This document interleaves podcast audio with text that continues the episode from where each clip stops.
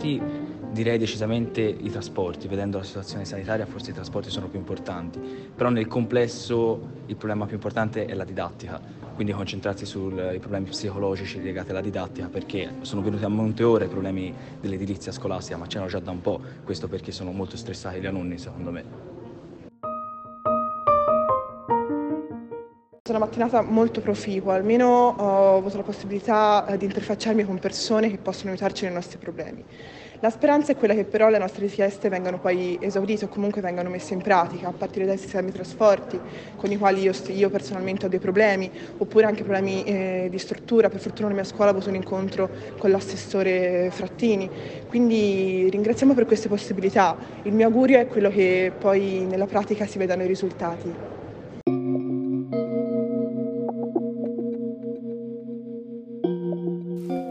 L'urgenza di riqualificare il patrimonio edilizio, le necessità di armonizzare sempre di più i tempi del trasporto pubblico con la vita scolastica,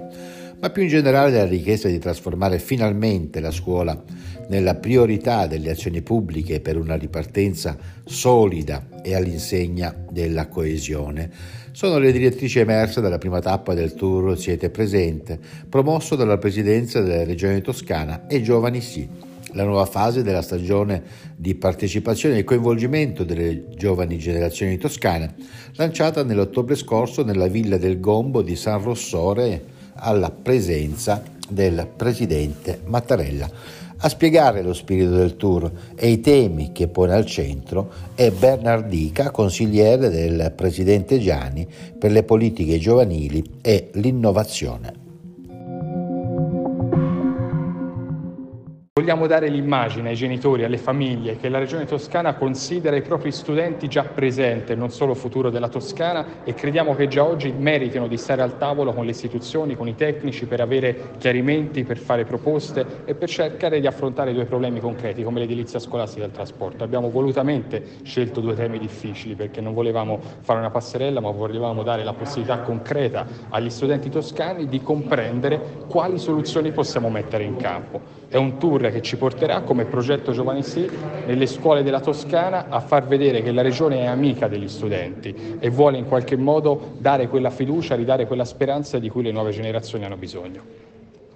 La prima tappa di questo nuovo viaggio si è tenuta a Palazzo Strozzi Sagrati, la sede della Presidenza della Regione Toscana, proprio per significare l'importanza che dà la presidenza regionale a questa iniziativa. Erano presenti 70 ragazze e ragazzi di 16 scuole superiori dell'area fiorentina ed è stata anche l'occasione per testare il format con cui il tour si articola. In apertura la presentazione del progetto Giovani Sì e l'illustrazione da parte dei funzionari della regione, delle province, degli interventi programmati sul territorio, grazie anche ai fondi del PNRR e a seguire poi un confronto con gli studenti che hanno rivolto domande, richieste espresso idee, istanze ai funzionari e ai rappresentanti istituzionali presenti. Poi, dopo ogni incontro, i partecipanti riceveranno via mail un, formulario da compilare in cui potranno inserire le questioni da portare all'attenzione delle province.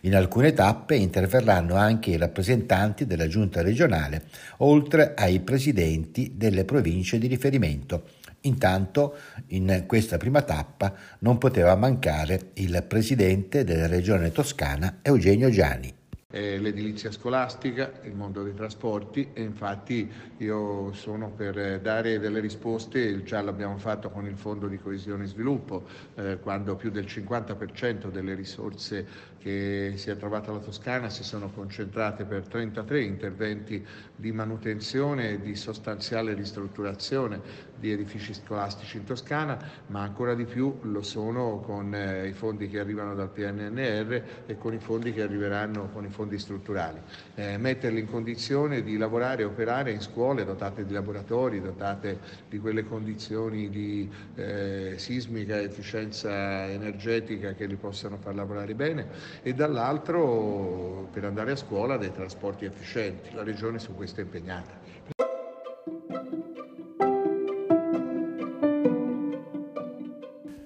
In questa prima giornata di confronto hanno partecipato, oltre a funzionari e dirigenti della regione e della città metropolitana di Firenze, il presidente della regione toscana Eugenio Gianni, che abbiamo appena ascoltato, l'assessora all'istruzione e formazione Alessandra Nardini e l'assessore a infrastrutture e trasporti Stefano Baccelli.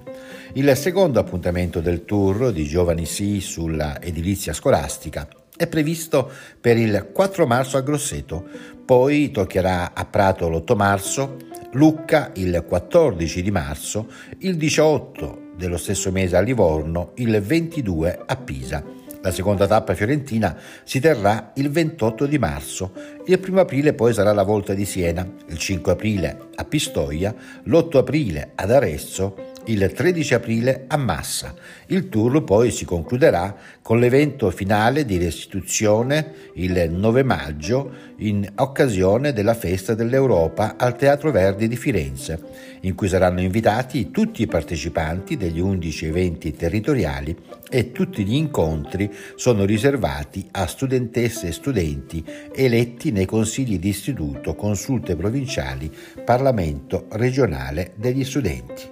Si conclude così questo nostro oh, speciale. Un saluto e un risentirci da Osvaldo Sabato.